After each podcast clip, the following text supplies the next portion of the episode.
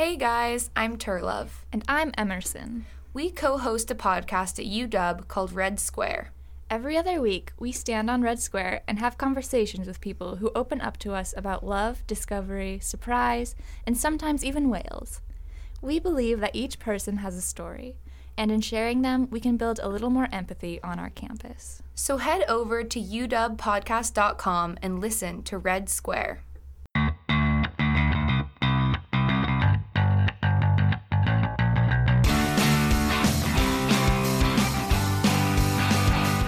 Welcome and thank you for joining us here once again at the Box Boxy Podcast. I'm Josh Eddy, And I'm Caden Conder. and we're your guide to anything and everything college basketball related.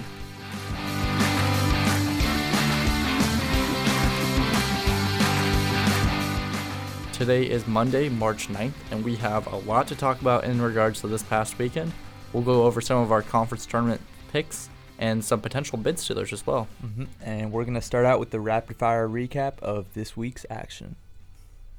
Early in the morning, the Badgers took care of business with a masterful play down the stretch to hold off a hungry Indiana team and lock up a share of the Big Ten title. This is the first time in five years that the Badgers have been in the position they are, so good for them.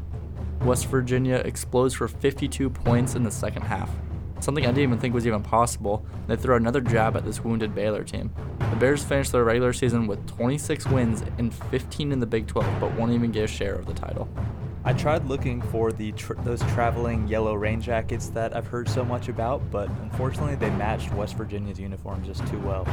Nick Richards transforms into a young Hakeem Olajuwon to help Kentucky pull off an incredible comeback over Florida without Ashton Hagans. The Gators only scored 11 points in the final 11 minutes and 30 seconds of this game. And this was a bad loss for the Florida Gators. Immanuel Quickley fouled out with 10 minutes left, and without Hagans either, they really let this chance to get into the tournament slip away. Kansas rallies late to pull away from Texas Tech in Lubbock. The target on the back of these Kansas uniforms grow bigger and bigger by the week. And like you said, I'm hoping Kansas loses soon actually because I like my favorites in the tournament to have a recent loss to keep them grounded and humble. The Creighton Blue Jays explode for 30 points in the final 10 minutes to run away from Seton Hall and win a share of their first Big East title in school history. Euphoria ensued in the magical Omaha atmosphere. And Marcus Zegarowski and Ty-Shon Alexander might be my favorite backcourt duo in the country. Uh, they're by far the most talented right now. Jonah Mathews killed the dream finish for the UCLA Bruins as they will finish just second in the Pac 12 after a bewildering last couple of weeks. This UCLA team worries me a little bit, but you can never really count Mick Cronin out. Sam Merrill reminded everyone why Utah State is still a dangerous team by scoring nearly half of the Aggies' points, including a clutch three to punch their ticket to the big dance for the second year in a row. And Utah State flatlined in the middle of the season, but they've now risen from the dead thanks to Sam Merrill. Penn State loses to Northwestern. That's all I have to say about that one. At Northwestern, they now have eight wins this season. Uh, Penn State will be in the tournament, but they're going to have to change some things after this game. Virginia has now won eight straight after a close home victory over an uninspired Louisville squad. They tie for second in the ACC, and, and nobody does it better than Tony Bennett. And this Louisville Cardinal team, they're just not playing with any passion right now. Uh, not really. I don't really have any idea what's going on with this team. Duke sweeps, sweeps the regular season series against North Carolina. The Heels show off fight, but couldn't overcome the Blue Devils' nearly 50% shooting from three. And on the season, Duke shoots 33% from three as a team. Uh, so they will never shoot that well again this season. I can promise you guys that. Uh, but it w- was really thanks to Justin Robinson. Uh, this guy averages three points per game this season. He exploded for 13 in this one. Maryland bounces back to comfortably win over Michigan. Calvin Smith and Eric Ayala scored 57 points combined in this one. This was a good win for Maryland. I don't really like this team much, but it's a good win still. Michigan State has now won its past five games, and the past four have been against ranked teams. Mr. March is here, and these Spartans are ready once again for a Final Four run.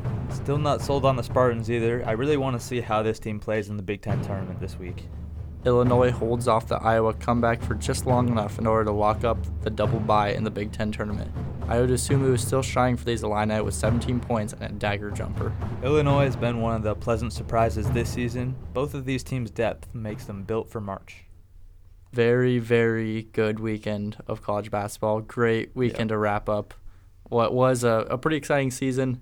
Uh, that was obviously the last weekend of the regular season for every conference. Some of them wrapped it up last week.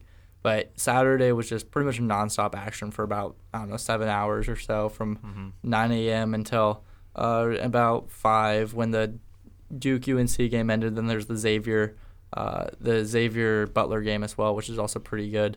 And we didn't really mention that one, so that was pretty crazy. A few good games on Sunday as well. That was, but I think Saturday might have been the best day of college basketball all season. But there's been some good ones. hmm I actually had my Butler Xavier game as one of the best wins of the season. Mm-hmm. Uh, what not necessarily due to it being just a high profile game, but just the way that this game played out. Uh, Butler was going back and forth with Xavier. They're actually they were actually down in the final minutes of the game. Uh, losing this game to Xavier wouldn't have put Butler out of the tournament, but it definitely would have made the committee's decision a little tougher, um, especially if they lose in the Big Ten turn- East. Big East tournament. Um, All the big tournaments. all the big ones. Um, but yeah, Kamar Baldwin was the hero in this one. He had 36 points in this effort. Uh, he hit the game-winning three to put Butler up 72-71. Um, really, all I can say about this one is Kamar Baldwin. He was the hero. He's going to be the guy for Butler in March in the NCAA tournament. He's going to be the guy they go to. That's kind of what I gained from this one. Yeah, I'm with you on that. Where I think they're they're make or break depending on Baldwin because it seems like while they have other players that are solid, they don't really have anyone else that could really take over a game, and they really need someone to take over a game the way they've been playing the past uh, few weeks now. They've been really struggling, but Kamar Baldwin once again another clutch shot. Remember he knocked off Villanova some weeks ago in a in a pretty high profile game. So he got another one here. He looks like he's kind of got the cold-blooded gene in him, and that, that's always exciting and always a good quality to have for for March. And they will be dancing. Uh, their seeding though is definitely kind of up in the air depending on how they do in the Big East tournament. But we'll we'll see. They're they're definitely a team with a high upside as we saw earlier in the season. A team that's has a really high upside right now and is playing great great basketball. Is my best win. That's the Creighton Blue Jays. We've been talking about, about them quite a bit over the past few weeks now. West Virginia was another team with a good win, but I feel like that was kind of fool's gold. But I'm going with the Creighton Blue Jays. It was at home in Omaha. The crowd was there. They were loving it. It was a crazy atmosphere there. And they, it was a close game pretty much all the way through for, I don't know, 70, 80% of it. And then something just clicked for Creighton, and, and they just could not miss. They made, they, they scored 30 points in the final nine and a half minutes of this game. That's like that's on pace for scoring over 120 points in the game, which is ludicrous. And basically, they were neck and neck with Seton Hall, and then they just took off, and Seton Hall couldn't match their scoring. I don't think anyone in the country could have matched that scoring for that matter. And Yeah. Creighton is as hot of a team right now as possible. And on top of that, they end up tying Seton Hall in the Big East for the, a share of the Big East title. Mhm. And they even get the one seed now in the Big East tournament because of tie breaks over Villanova and Seton Hall. So, first time in school history they've won the Big East. Grand, they've only been in the Big East for a handful of years now, but nevertheless, still the first time. It was it was a pretty crazy atmosphere, great game. They hung the banner within five minutes of winning the game, and yeah, you- I don't I don't know what can be said about this Creighton team that hasn't been said already. Yeah, well, I'll say it. I think that this is the most talented Creighton team I've seen uh, in all my years of following college More than- basketball. Probably more than Dougie. Well, and back in the day, yeah, with Doug McDermott, uh, he was kind of their guy, obviously. But Creighton has been super fundamental, and they've been able to hit open threes. But this team can get to the basket. Marcus Zegarowski and Ty-Shon Alexander, crazy good Mhm. backcourt.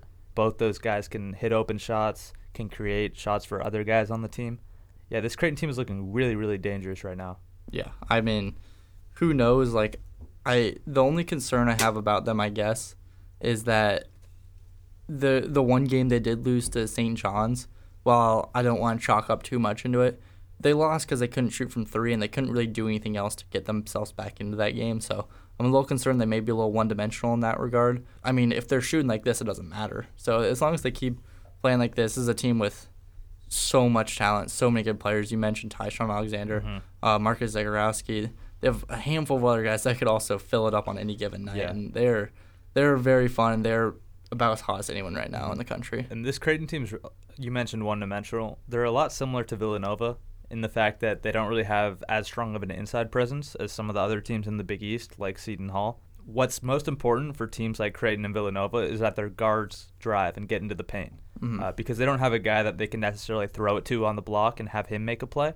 So they need their guards to be able to drive. And Zegarowski in this game for Creighton, he was able to get into the paint really effectively. I think he had 23 points in this game. Mhm. Uh, so he was able to create shots for others as well. He had five or six assists, I believe. Uh, so Yeah, yeah, Zegarowski seems like the driving force for this team. Uh, really like the way he's been playing recently. Yeah, this team's awesome. I think they're as long as they have a good Big East tournament, think they're gonna be a two seed, which is probably a two seed no one wants in their bracket. They're playing as good as like I mean I've said it before. They they're playing as good as anyone right now, and I think you want them as far away as possible when you're Yeah. when you're uh, filling out your bracket, it's, or depending on who you are, so one seed or three seed. You know, you do not want to see them No. until A- Atlanta, probably, because I think they have the chops for that. All right, and moving on, who was your uh, worst loss of the of the weekend? Yeah, so I had a I had a team that has been struggling as of late. I think they've lost two out of their last four or something like that. Uh, the Penn State Nittany Lions Yeah, uh, losing to Northwestern. You mentioned it in the rapid fire, but this is a Northwestern team that before this game they had seven wins on the season. I think they're seven and twenty-two overall. That's not good. That's Uh, like really bad. yeah, if you, if you if you can tell, Lamar Stevens for this Penn State team, he's one of the best players in the country, and he needs to be playing much more aggressively. He needs to. This is a guy that needs to have the ball in his hands much more often for Penn State. I understand and I get that he's trying to be unselfish, but what he's got to recognize is that he is the best player on this team, and the offense should flow hi- through him on every single possession. Mhm. Uh, and to lose to a team like Northwestern, I get it. It's senior night. It's at Northwestern. This is probably the most hyped up this Northwestern team was for a game all season, especially because it was against a good team like Penn State. But to lose this game this deep into the season is just a head scratcher for me. This is a team that sh- we expected to be playing their best brand of basketball at this point in the season. They'd been kind of steadily improving the whole year. They got Myreon Jones back. We thought that would be a plus for this team mm-hmm. but Jones hasn't really shot the ball as well as he'd like. Lamar Stevens isn't being aggressive enough. Yeah, so Pat Chambers and this Nittany Lions team, they don't really unless they apart, they yeah. are, and unless they show me something something else or something different in the Big Ten tournament, I don't know what to make of them right now. Yeah, you mentioned they've lost a lot of games. They've now lost five of their past six, which is pretty crazy. I mean, granted, the Big Ten's a tough slate. That lone win was at home against Rutgers by just one point, and there's the Big Ten is a gauntlet. We know that this year, but there are two teams that are gimme games, and that's Northwestern and Nebraska. And this is one of those gimme games. Granted, it's on the road. Granted, it's senior night, but if you're if you're a team that's going to be in the tournament, you got to beat Northwestern. Like that's just plain and simple. You got to beat Northwestern, especially when you've been struggling. This would have been a really nice confidence boost for them, and yeah, that's just head scratching. I'm I'm not gonna lie, I didn't even watch a single second of this game, uh, because I'm not gonna watch Northwestern play really. But yeah, that's that's just a tough loss, man. I don't know. I don't know where you go from here. You got like you said, you got to have a good Big Ten tournament, or else I do not trust them at all. Come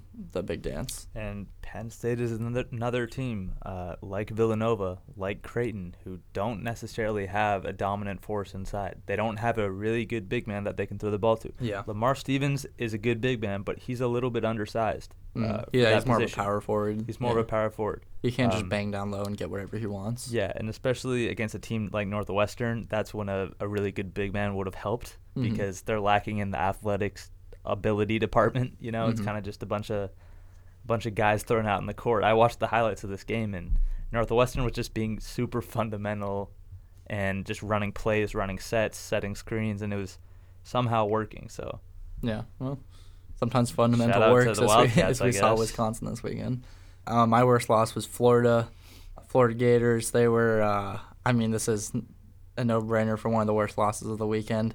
They were. I mean, you guys probably already saw this, but they were up 18 in the second half against. They were at home against Kentucky, and K- Kentucky didn't even have Ashton Hagans, one of their probably top three, top four players. And I mean, if you're the Gators, you got to close that out. This is a you need a signature win. They haven't really had a signature win pretty much all season. Like they, I think they beat Auburn once, and that was about it. But besides that, they they've really been struggling to beat the really good teams, and it's concerning. I mean, we've talked a lot about their preseason expectations, and regardless of that, they're probably in in the the way they failed to live up to those expectations quite considerably. But this is a team that really just can't pull it together when they need to, and that's never a good sign. You could look at their talent. You could look at they have Kerry Blackshear and Keyontae Johnson and Scottie Lewis and all these guys that are really good basketball players. But at the end of the day, if you can't win basketball games, you're not gonna. It's not gonna just magically click in March. And I've I've been holding out hope for these guys, uh, partially because they were one of my one of my higher picks in the preseason, but they were they were one of most people's higher exactly picks. yeah, and they've just been kind of frustrating to watch. I think they were ranked fifth in the preseason polls. Mhm. Definitely top ten. Yeah, they're they're kind of set with Penn State with me, where if they don't have a good conference tournament in the in the SEC, and I think they're down to a five seed now, which is not good. That is, yeah, I'm I'm fully out on Florida, Uh, which I didn't think I would say. Immanuel Quickley also a note. I mentioned this in the rapid fire, but he fouled out with 10 minutes left in this game. yeah, Uh, wow. So without Immanuel Quickley and Ashton Hagans, and uh, however big they were, however much they were leading by at that point, to end up blowing that game is, it's startling. That's that's terrible. Yeah, and you're at home. Like, I mean, also shout out Kentucky because they were awesome down the stretch. But yeah, for Florida, you gotta close that one out. Like Nick Richards, Keion Brooks were awesome. EJ Montgomery. Obviously, they were within inches of winning that game with the with the tip in that may Mhm. have been a goaltend. yeah. But regardless, you can't even let them get in to get that position. So yeah, uh, it's a loss is a loss, and that's a bad loss. hmm And also, I wanted to mention just real quickly another terrible loss was Texas. We've been talking about this is one of the teams that's been surging as of late uh, with uh, UCLA and Providence, and probably going to play their way into the tournament. And they were having so much progress, and they just lay a stinker at home against Oklahoma State, one of the worst teams in the Big 12. That's not even a very good conference, and yeah, that's just a brutal loss. They're It probably felt good hearing you say that. Big Yeah. 12 is not a very Um, good conference. I mean, the top is very good, but the bottom of it is is brutal. yeah. But yeah, that's that's a terrible loss. Texas is now they gotta have a big good conference tournament, or else they're probably not gonna be in the tournament, which is which is unfortunate. But who knows? Bubble's pretty crazy this year.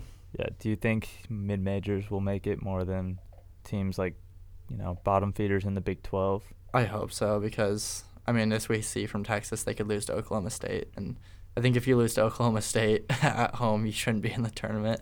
Uh, kind of like, I mean, Penn State also losing that Northwestern's pretty bad. They're gonna make it regardless, but Mhm. Yeah, I mean, I I'd rather see these mid majors because I feel like all these all these big conference teams have had plenty of chances to to prove themselves and win these games. That even the wins that they they should win by a lot, they maybe only win by a little bit, or they lose these games to the bottom teams in their conference, and they just can't string together enough impressive wins where it's like it really justifies me wanting them to be in the tournament. Yeah. Like a team like Penn State losing to, Northwestern at this point in the season Mhm. is the only the only real explanation I can think of is that they just don't have an identity. They don't know who they are. Mhm. If you're losing to Northwestern, it's not because you're less talented.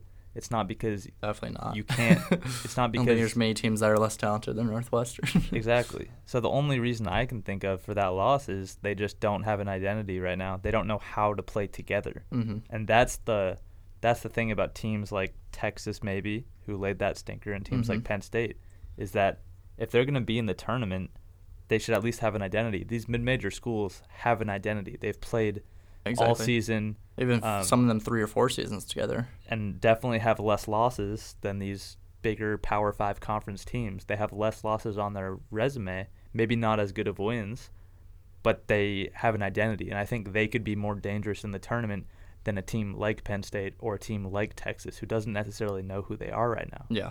I mean, Penn State is maybe not the best example because they're going to be in the tournament. They They've will. already locked it up. They will, but they've I'm had a good just, I'm season, just using them as an Yeah. explanation, uh, like, kind team- of to mirror other teams. There are other teams out there who don't have an identity. Purdue, um, Indiana, for example. Like it, it's just kind of a toss up whether they win or lost, really. hmm Yeah. All right, I'm gonna move on to my best game of the weekend. This one was awesome. It was the Mountain West Championship. I'm not sure how much of it you watched because it was pretty much at the same time as Duke UNC.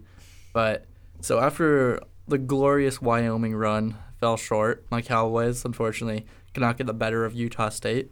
So the Aggies moved on to the finals against San Diego State, potential one seed, only one loss in the season, conference uh, regular season conference champions of the Mountain West, and this was a game where Utah State.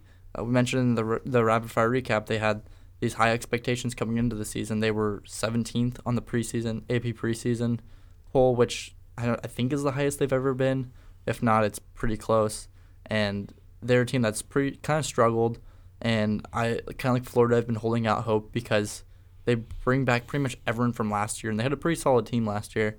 And they're all one year older now. They have still have Queta, who's been hurt. They have Sam Merrill, guys like Brock Miller and uh, and Justin Bean and all these guys. And they're they they were very firmly on the bubble, and their only way to really guarantee themselves a spot in the tournament was to win this game. And it started out a little slow for them. There was they fell down by about uh, I think 15 or 16 in, in the first half, and then Sam Merrill just said, "All right, screw it, I'm gonna take over." And he just he scored, got a few buckets going into the halftime, got a little momentum, and then just completely took over in the second half. And he finished with 27 of the team's 59 total points, and he hit a crazy dagger three with I think about three seconds left that won them the game. And uh, Malachi Flynn did go go down and get a pretty good look that just barely missed. That would have tied missed. it up. If, yeah, barely missed. Like rimmed out from Yeah. half court. But yeah, Sam Merrill, dude, he just that's a bad MF right there. That's all I gotta say. Yeah, I agree with that. Yeah, but yeah, Utah State punched their ticket. They're gonna be dancing once again. Definitely in the tournament now, no questions about that. Automatic bid. San Diego State, on the other hand, actually might be a good loss because it seems like they're gonna drop down to the two seed in the West, which you would probably rather be as opposed to the one seed in the East, where you got to play in New York City. So now, if they do advance, which is a big if with this team right now and the way they've been playing, if they do advance to the Sweet 16, they're going to get the Sweet 16 and potentially Elite Eight games in Los Angeles, just a just a short drive from from their campus. hmm And I think losses like these for these really good high seeds, projected high seeds, are actually good. I, Yeah. I like when I choose tournament teams to go when I like kind of fill out my bracket and determine who I think is going to go far. hmm Uh, I usually tend to gravitate towards teams that have a recent loss underneath their belts, just because if if you're a team who doesn't really remember what losing feels like, when you get into that pressure situation, you kind of you feel the pressure a little bit more Mhm. because you haven't lost in so long, um, and that's why historically teams maybe like San Diego State who have gone undefeated during the season, it's really hard to go undefeated Wichita State, Kentucky. and win the tournament. Yeah. You know, that's a lot harder to do uh, because there will be those pressure situations. You will be down at some point in the tournament, uh, and you really will need to draw on that experience of losing Mhm. if you want to win the next time. So, yeah, I to- I so I think totally- this this is probably a good loss for San Yeah, Diego. I totally agree with everything you said. On top of that, it also makes a big target on your back when you run riding a really high win streak, or especially undefeated. You already have a big enough target on your back if you're the one seed. You're gonna get every team's best shot, even the 16 seed, as we saw with UMBC going up against number one overall seed Virginia Mhm. a few just a few short years ago. And if you're riding a high win streak, we mentioned with Kansas that they might want to lose in the Big 12 tournament because I think they're already locked in for the number one overall seed, probably. And even if they do lose in the second round to Texas Tech, I wouldn't mind that. Yeah. if I'm Kansas. I wouldn't either because you get that target off your back. You kind of get the pressure off you of this big win streak, Mhm. and they I think you're just a little more relaxed going into March, Yeah. and it's not like it really matters from the I mean, it. and you get rest. Yeah, if you lose in the second round, you don't have to play in the next two or three rounds. Yeah, you can get avoid a off. potential injury. I mean, we know a guy like Udoka Azubuike how uh, how fragile he could be at times. Yeah. But yeah, I mean, I guess now we're talking about Kansas, but regardless, San Diego State, not a terrible loss. I mean, definitely considering seeding's not a terrible loss. Also, kind of get that target off your back a little bit. Mhm. Maybe people will be underestimating them a little more going into the tournament, Yeah. and they could take some teams by surprise. Mhm. But yeah, I mean that that was my best game. That was that was a pretty crazy game. Yeah. I mean, I, I agree with you. I think that Utah State game was the best. I really enjoyed watching that Butler Xavier game Yeah, just because of. Kamar Baldwin. But the heroics between Baldwin and Sam Merrill were pretty similar. They Yeah. both just carried and took over the game. Yeah, we might be able to see them in maybe like a first round matchup. Maybe That like would a be- 6-11 might I mean, be. you, you know how the committee likes to pair teams together that I think would be a good matchup. Yeah, They, totally. they like to create storylines, so yeah, I'm almost getting more excited just to see what the matchups are than like the actual games. Yeah. Because like I don't know, this It- season there's been there's like I mean no one everyone says oh there's no great teams, which is kind of true. I think Kansas is is a great team, but there are so many like good and exciting teams, and granted they could lose on any night, but they could also beat anyone on any night, and I think just like the 6-11 matchups, the 7-10 matchups are going to be very very exciting. Yeah, and for those 6, 11, and 7, 10 matchups too, the committee there's not as much, you know, there's not as much of a um, consequence if they do create a storyline. If they do just match up two teams, maybe a former coach is on the bench for the other team. They Yeah. love doing stuff like that yeah, I mean UCLA Cincinnati could be a like a play-in game. exactly. I Like, could see that. That's great. That'd be awesome. That would be. I mean, they had um last year in the first round they had uh, Minnesota Louisville, which was Richard Pitino, against obviously Louisville. Yeah. So they like to do stuff like that, and I would that always always helps. I mean, you get you get more uh, media about it, people telling these stories, and more people Mm. watch the games, and yeah, I mean, it's a, it's a win win all around. Mm, that UCLA Cincinnati, that might be a good one. yeah, call. looking your chops on that one. I think that might happen. If Cincinnati be- can sneak into the tournament, It'd be a forty-five to forty-seven victory. Whoever wins that one, and Mick Cronin is probably getting thrown out of the game. Definitely, you you lock that down. all right, and all right, you want to go to conference tournament predictions? yeah, sure. All right, who do you have? Who do you have for ACC? Um, so I think the winner of the ACC tournament, um, the games kick off on Tuesday, I believe. Yeah, Um, but there's like twelve rounds of the ACC or however many. ridiculous, man. How many does Carolina have to win? Do they have to win five or six? Carolina's got to win five games. And it's like back to back to back to It's back. the max. so five games, five days in a row. Yeah, they. I think they will be the favorite for the first two games because they play. I believe they play Virginia Tech in the first Yeah. game, and then if they win, they play Syracuse, and they just beat Syracuse last week. Mm-hmm. Um, so they should win those two games. Obviously, things are going to get a lot tougher after that. But Yeah. uh, for my winner of the ACC tournament, I think it'll be Florida State. Leonard Hamilton's guys are playing really well. I hope it's Duke. I know that sounds weird saying, but I really do hope it's Duke. Kind of like what we were talking about before. I want Duke to lose early in the tournament. I think the only way that will happen is if they win the ACC tournament because they won't have that loss to fall back on, like we were talking about. like about. their heads a little bit. Exactly. So I'm hoping Duke wins. I think Florida State will win though. Leonard Yeah. Hamilton and Devin Vassell, all those guys are playing really well right now. Yeah, I, I I hear you. I think Florida State's much better than Duke. I just think Duke's gonna win the tournament. I don't know why. It just seems like they always win the ACC tournament. They can never win the, the regular season, but they always win the tournament. And Duke fans are notorious for calling that yeah, a hang those championship. banners. Yeah, they, they call that a championship over there. like Yeah. last year, uh, Coby White mm, just destroyed Duke all season. I Yeah. think we swept them. They swept us this year, by the way, but we swept them last year. And winning the AC, they won the ACC tournament last year, and that was their championship. yeah, You I know? mean, yeah, and they uh, they had Zion, so there you go. They also won the Champions Classic. Uh, I mean, it was only one game, but they still Yeah. won it. So they, I think there's a banner. There'll be a banner There's a up. banner in uh, in Durham for that one. Uh, yeah, my so yeah, my pick is Duke as well. Um, I mean, wherever you you think they might win it. Uh, Big Twelve. I uh, want them to win it. Yeah, Yeah. yeah, of course. Big Twelve. I Actually, I want Carolina to win it. yeah, of But course. if Carolina loses, I want Duke to Do win. they do they match up? Is there a path anywhere towards Duke? Uh, yeah, I'm not sure because Because that would be nice to get a three-peat. I mean, so they could lose again, maybe. But if Duke, if we lose to Duke in the championship, that would be tough. I will yeah, say. I mean, yeah, I guess their paths could always cross. I, I think Duke is on the other side. I think we have the favorable side because I believe we play. We have the two. Yeah, And yeah, you're no, you're nowhere so near Duke. We've got Louisville, right? Yeah, so you got Virginia Tech, and then it would be Syracuse if you win, and then Louisville, and then probably Virginia after that, and then it's the championship. So those are four winnable games when you think about it. Talk yourself into it. It sounds right? crazy thinking, right? Yeah, of course. I mean, you Florida can't count State- out or North Carolina. What's, what's their face? Uh, Louisville's not playing their best basketball. No, not at all. Virginia's beatable on any given night because Especially of the way they home. play. Yeah. I mean, I could see it. I mean, the Right. most dangerous 14 seed in all of uh, in all of ACC Yeah, we'll, tournament. we'll talk about the Bid Stealers in a second. Yeah. yeah, we we haven't talked about North Carolina enough. no, we, we'll skip them, but Yeah, we want to talk about another local team. Um, Yeah. But who do you think will win the Big 12 tournament? Kind of moving on to another Power Five. Same same reasoning as we've been talking about uh, recently. I think it's gonna be Baylor. They need this. I think I think I don't think Kansas really wants to win this. I think they kind of want to get a loss under their belt before then. So I think Baylor's gonna kind of rise to the occasion. They really need these games, and they're good enough to. They they have to beat.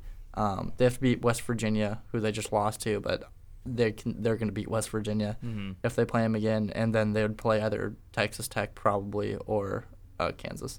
Yeah, I think I think Kansas will win it. I mean, they're the Um, best team, but we'll see if they want to win it. Is the thing. Yeah, I I think they're going to win it, and I think that's going to negatively affect them in the NCAA tournament at some point. Um, just a prediction, but if I had to choose a team right now to win the actual Big 12 conference tournament, it would be Kansas. Yeah, I mean, it's not a bad Um, pick at all. And I, I like the way uh, Baylor's team is kind of coming around, and I think that a loss for them will be super beneficial for the tournament, Mm-hmm. actually. I know we've kind of been harping on that loss thing a lot. It's not a huge deal, you know, if they were to run the table and win the conference tournament, it's not a huge deal, but it definitely helps, I think, the psychological aspect. Maybe not losing in the championship of the conference tournament, but maybe losing in the second or third round um, would be ideal for a team like Baylor or Kansas. Yeah, exactly. Um, Big East. My pick is the my boys, the Providence Friars.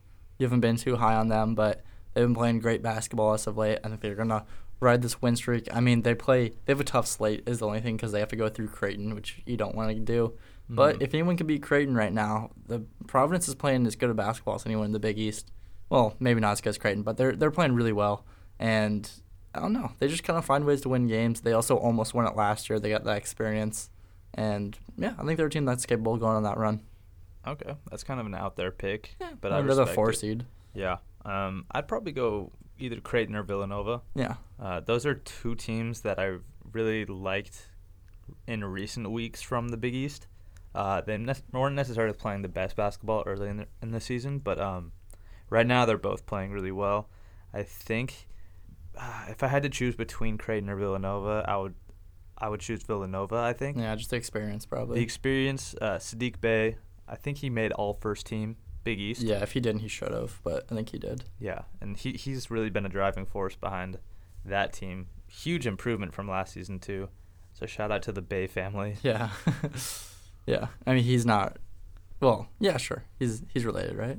Yeah, I think they're cousins, second cousins or something. It's it's somewhere down the lineage. They're yeah, they're connected. The family tree. Yeah.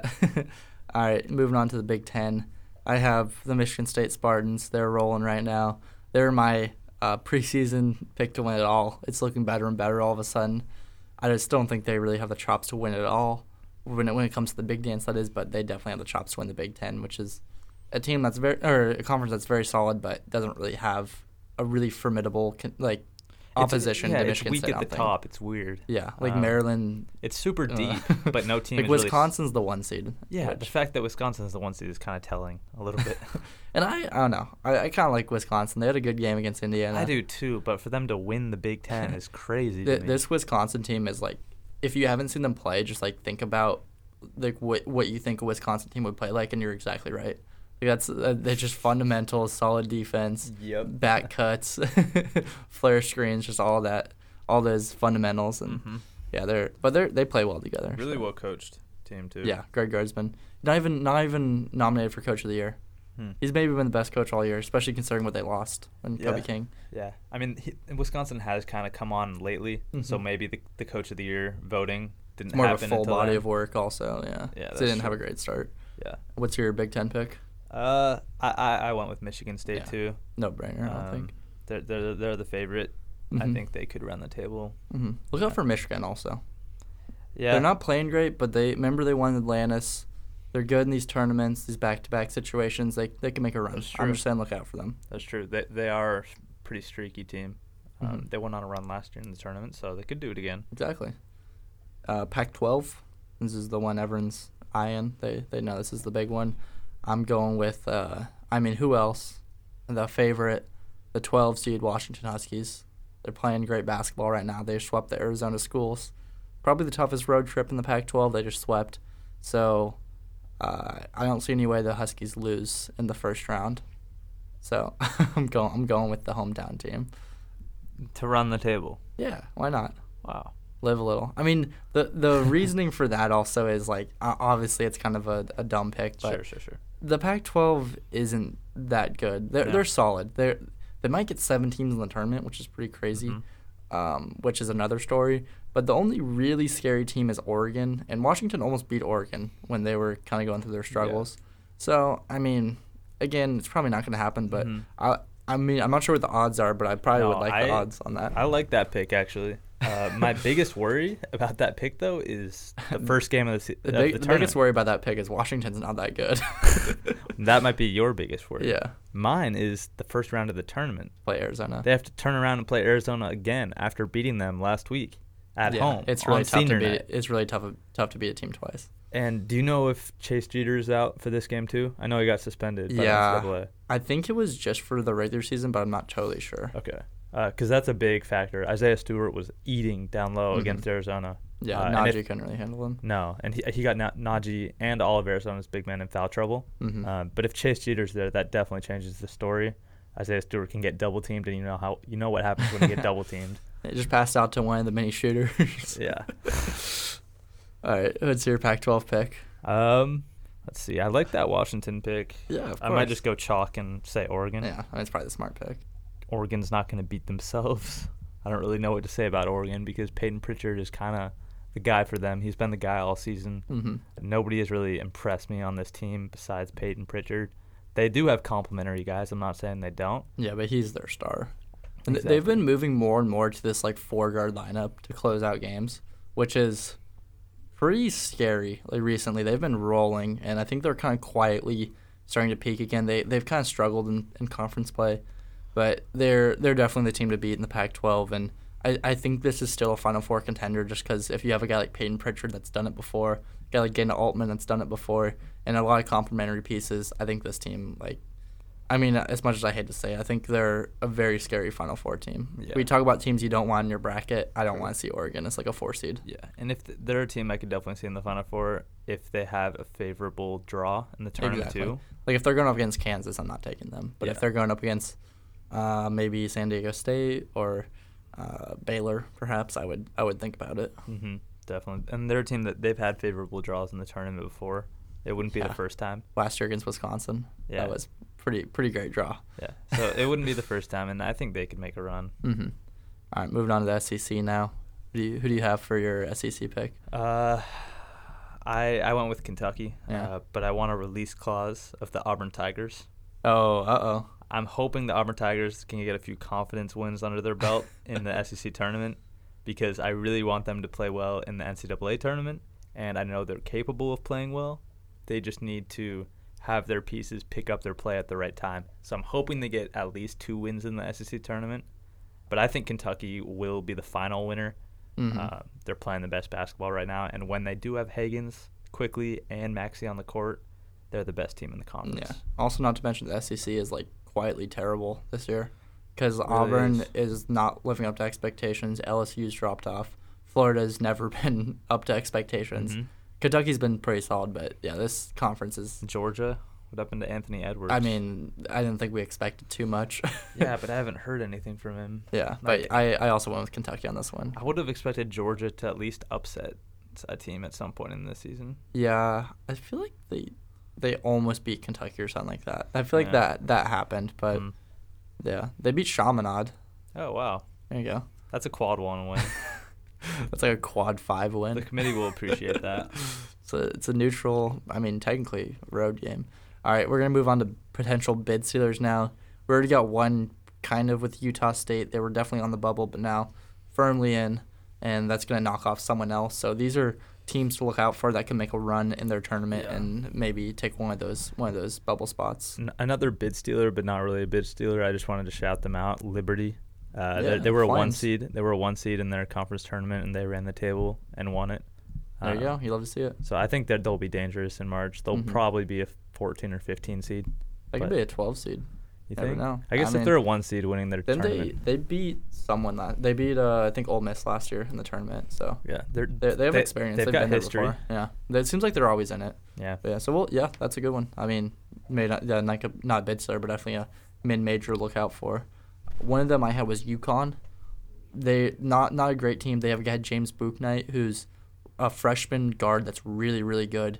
He's gonna stay, I think, and when UConn goes to the Big East next year, he's gonna be an absolute just monster. And UConn is not in the Big East yet. They're in the American Conference, which is why I think they have a chance to run the table. The American's not very strong this year. We saw a team like Tulsa get a share of the American title. So a team like UConn, they're playing good basketball right now. They've already beat the three top seeds in the in the American uh, bracket. So they they're capable of being the top teams. If they could just continue this run, I, I, I see a path for them to get get an automatic bid. In the in the A10, these are teams we talk about teams wanting to lose in the going into the March. Dayton could be one of those teams. Also, they've been flying high. Mm.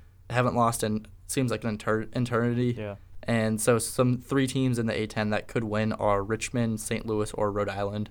Those are all three very formidable teams. I hope at least one of them makes the tournament because I think they're all three capable. I agree. I think that if one of them doesn't make the or doesn't win their conference championship, like let's say Dayton wins the conference Mhm. championship, I would say at least one of these teams should make the tournament. Exactly. Maybe even two. I think all three are deserving, Yeah. but I don't think you can do all realistically, three, it yeah. won't happen. Yeah, yeah. I, I, there's definitely a world where it's just Dayton out of the A10, which I think would kind of suck.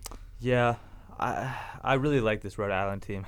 I I Yeah, I liked them Russell. last year in the tournament. Um, I forget if they won their first round matchup, but I had them winning. Yeah. Uh, it, I knew I know I they know played they beat. Oklahoma two years ago when they played. They beat played Trae Young. Yeah, and they so beat they beat Oklahoma. Then they played Duke. they they're a team that's contending for the tournament berth pretty much every year. Mhm. Really good program over there. Fats Russell, I also want to see him in the tournament. of course. right. It's weird. He's kind of an oxymoron because his name's Fat Fats Russell, but he's like one of the skinniest guys in the nation. Yeah. But I mean, you wouldn't think that. A couple more we've talked about them, but Washington and North Carolina. Potential bid stealers here. Yeah, I mean the most dangerous 12 seed and 14 seed in Pac-12 and Mhm. ACC. My two history, favorite teams, huh? respectively. There's no way they get bounced in the first round. They're definitely running the table. Knock on wood. Texas A&M. I like Buzz Williams. They're actually playing decent basketball right now. We saw they just beat Auburn. They also just beat Arkansas, who's a team that's a bubble team. Also, the SEC sucks, so they could run the table there. Uh, Wofford, they're in the SoCon, I believe, and they are one win away from winning that championship, and they play East Tennessee State. So the reason they could be a bit there is if Wofford wins that game. I still East Tennessee State's a team that I'm not gonna lie, I haven't really watched all year, but they do have a good enough body of work that they make it in, in that large bid because they've only lost a couple games all season. Mhm. So there's a chance both those teams get in if Wofford does win that game. I know it's very exciting stuff. Everyone's on the edge of their seats hearing these Wofford takes, but hey, Also, what makes it cool and kind of the mystique behind March Madness is teams like this, East Tennessee State, super small schools that don't really have notable programs can make the tournament. Huge for the fan base, huge for the school. Not only just through their image, but financially. Just making the tournament brings so much attention uh, and so many facets to the school, and it's huge, uh, not just for the basketball programs, but for the administration, for the fan base, for the parents of all the players just making the tournament is a huge deal for mid majors like this. yeah, it's a huge deal for anyone. I remember Washington last year making it was a big deal, and the mid majors it's even more important because there's really only one chance you have most of the time is just to win your conference tournament. So Mhm. hopefully they can uh, get it done. That'd be that'd be pretty fun. Yeah. All right, moving on into odds and ends now. We have uh, another iteration of what's becoming my favorite segment of the show, and that's coaches complaining. We have in the in the rafters we have Jim Boeheim this year complaining about the early ACC start. Um, a couple weeks ago we had Mark Turgeon complaining about the 6 p.m. tip against Minnesota, and now we have Archie Miller, another uh, Big Ten uh, noted coach, former Dayton coach, now the Indiana Hoosiers, and he had a pretty make or break game against Wisconsin this past weekend. They cannot get it done. They did fall to the Badgers. They were they are still a firm bubble team, but they're definitely on the bubble, and we don't really know which way they're going to go. And he got pretty big big mad after the conclusion of this game. He started calling out all the bracketologists, especially uh, Lunardi, who I mean we we look at his brackets a lot. He's the ESPN guy, but he called them all like cartoon shows that they do whatever to get clicks and drive up their traffic. And Indiana is kind of a team that is the punching bag because they're a high profile name, and they make some waves, make some hot takes about Indiana, more people will click on it. He called them Archie Miller, I believe, called them something like Sesame Street cartoonist. Um, I don't know, but he was getting pretty mad. But the the funniest thing about all this is Lunardi, the guy he was kind of going after, has had Indiana in the tournament for the past week or so. So I'm not really sure why he's Yeah. going at Lunardi, but I think he was just a little salty after the loss. This was a pretty unprofessional move from Archie Miller. I can't say I'm surprised that it would come from the Miller family, unprofessionalism, but We're the Millers, yeah. but I really I, I see no reason for him doing this. Like Lunardi had him in the tournament, uh, and to me Archie is just I don't know. It just seemed very not like not something the head coach of an institution should be saying. Yeah, Indiana's got a great track record of coaches being nice to the media and the outside world. So I don't know why they would hire a guy like this. No, uh, but yeah, Archie Miller's had his run-ins with the media uh, this this season. He, I think we remember earlier this season, uh, a student reporter that was so shout out student journalism. He asked a question about load management, and Archie Miller gave a really condescending answer about how they don't manage their loads at Indiana. So that is uh, something, to, something maybe to keep your eyes on moving forward. Indiana is the team that firmly on the bubble, and their team that's going to have to do something special in the Big Ten tournament if they want to lock up their spot. Yeah, and Archie Miller stopped talking about outside forces. Just just control what you Yeah. can control. Focus on win the the, game. games that you should win, and the rest will work itself out. Mm-hmm. Yeah. So yeah, we got three coaches now in the uh, the ring of complaining. We got Boeheim, we got Turgeon, we got Archie Miller now. There's definitely gonna be at least one more once the brackets come out. So keep keep yourself posted on that one. Yep. We also have a Steven Izzo update after a much long awaited hiatus. So he, he was the one that checked in for the game for Cassius Winston on his senior night. So big ups to Steven Izzo for coming in the game. Let, let Winston get the standing ovation as he walked off the court for the final time in East Lansing. So very good, very good move from Steven Izzo there. What a guy. Yeah, what a guy. Also, I want to shout out this high school basketball player from Odessa, Washington, so home state, and they won the 1B title, which is, for all the users that don't know, is the lowest tier or cohort, whatever, of a class in, in, in high school Yeah. and so they won the the state championship for 1B and he actually quoted Ricky Bobby in his post game interview and just an absolute champ, absolute Chad move. It was the it was the one where I'm gonna be honest with you, we're the best there is, and that's all there is to it. I wake up every day and I piss excellence, and yeah, I just basically gave the whole thing, and it was, it was a pretty great interview. Uh, made the rounds a little bit on social media, so shout out to him. Also, Chicago State, uh, noted team, Chicago State. Look at that. noted team of the Western uh, Athletic Conference, I think. Uh, West is uh, u- used pretty loosely in this one. They didn't. They did go 0 16 in conference last year. They will only go 0 14 this year after refusing to travel to Seattle and Utah Valley for coronavirus fears. So shout out to Coronavirus in air quotes. yeah. They don't want to pick up two more losses. yeah, so shout out to them for not going 0 and 16 in back to back seasons. They're they're just killing the game right now. They might get demoted down to Division Two. I could see it. I'm surprised they're Division One. yeah. Chicago State, huh? Also shout out Austin Reaves. We didn't really mention that, but he had 41 points for the Sooners and he had a game winning jumper to beat TCU. So good good good on him. You got any shout outs? Uh, Kamar Baldwin, Yeah. Cold blooded. killer. uh, games to watch are a little up in the air just because of conference tournaments are uh, obviously dependent on who wins in certain rounds. And but tonight is a big one. We do know this: the West Coast Conference, WCC, it's the semifinals. We do it in the two-three matchup at St. Mary's against BYU. This is a very high-profile game. The winner will likely play Gonzaga in the championship. That game will be on Tuesday. So the one tonight is at 8:30 p.m. It's pretty late, especially if you're on the East Coast. And if you're on the East Coast listening to this podcast, uh, thank you. Thank you for following us Yeah. all season. And uh, but yeah, so 8:30 p.m. I think it's Pacific time. That's a pretty crazy late tip. Yeah. And but Tuesday the WCC final, which will likely be Gon- Gonzaga against the winner of that game. That one will be at 6 p.m. Also, you mentioned on Tuesday the ACC tournament starts. The only really notable thing about that is Carolina. See if they can run the table. That will be the first step in that long journey. And then Wednesday we have the Pac-12, Big 12, Big 10, SEC, and Big East. Pretty much all the tournaments start on Wednesday. Besides the ACC starts a day early because More teams, maybe. yeah, more teams, and also they do the weird thing where you get like triple buys and whatnot. So, Mhm. um, yeah, so that's that's exciting to look for. March Madness is I Right around the corner. he- I mean, it's technically here. I mean, I count. It's not like the Yeah. NCAA tournament, but the the conference tournaments are sometimes just ex- exciting. Yeah. There's a lot of Um, games going on at once, especially that like Thursday, Friday. And Yeah. yeah I'm pretty fun. feeling. I'm feeling. You know, it's a double-edged sword because I just had a final canceled, so I get more time to watch these conference Yeah. tournaments. But at the same time, you know, uh, eh, I I would rather be taking the final than, than not taking it. Yeah. Uh, It's one of those situations. one of those deals. But yeah, definitely an exciting week of action. Uh, we will be back on Thursday actually yeah. uh, to talk about some of the initial games of the season and give our predictions for the NCAA tournament. Uh, do you have anything else for today? No, I think I'm good. All right. Uh, then we will wrap this episode's up. I am Caden Conder, I'm Josh Eddy. and thank you guys for tuning in. Uh, like I said, we will be back on Thursday uh, to talk about this week's action. We will talk to you then.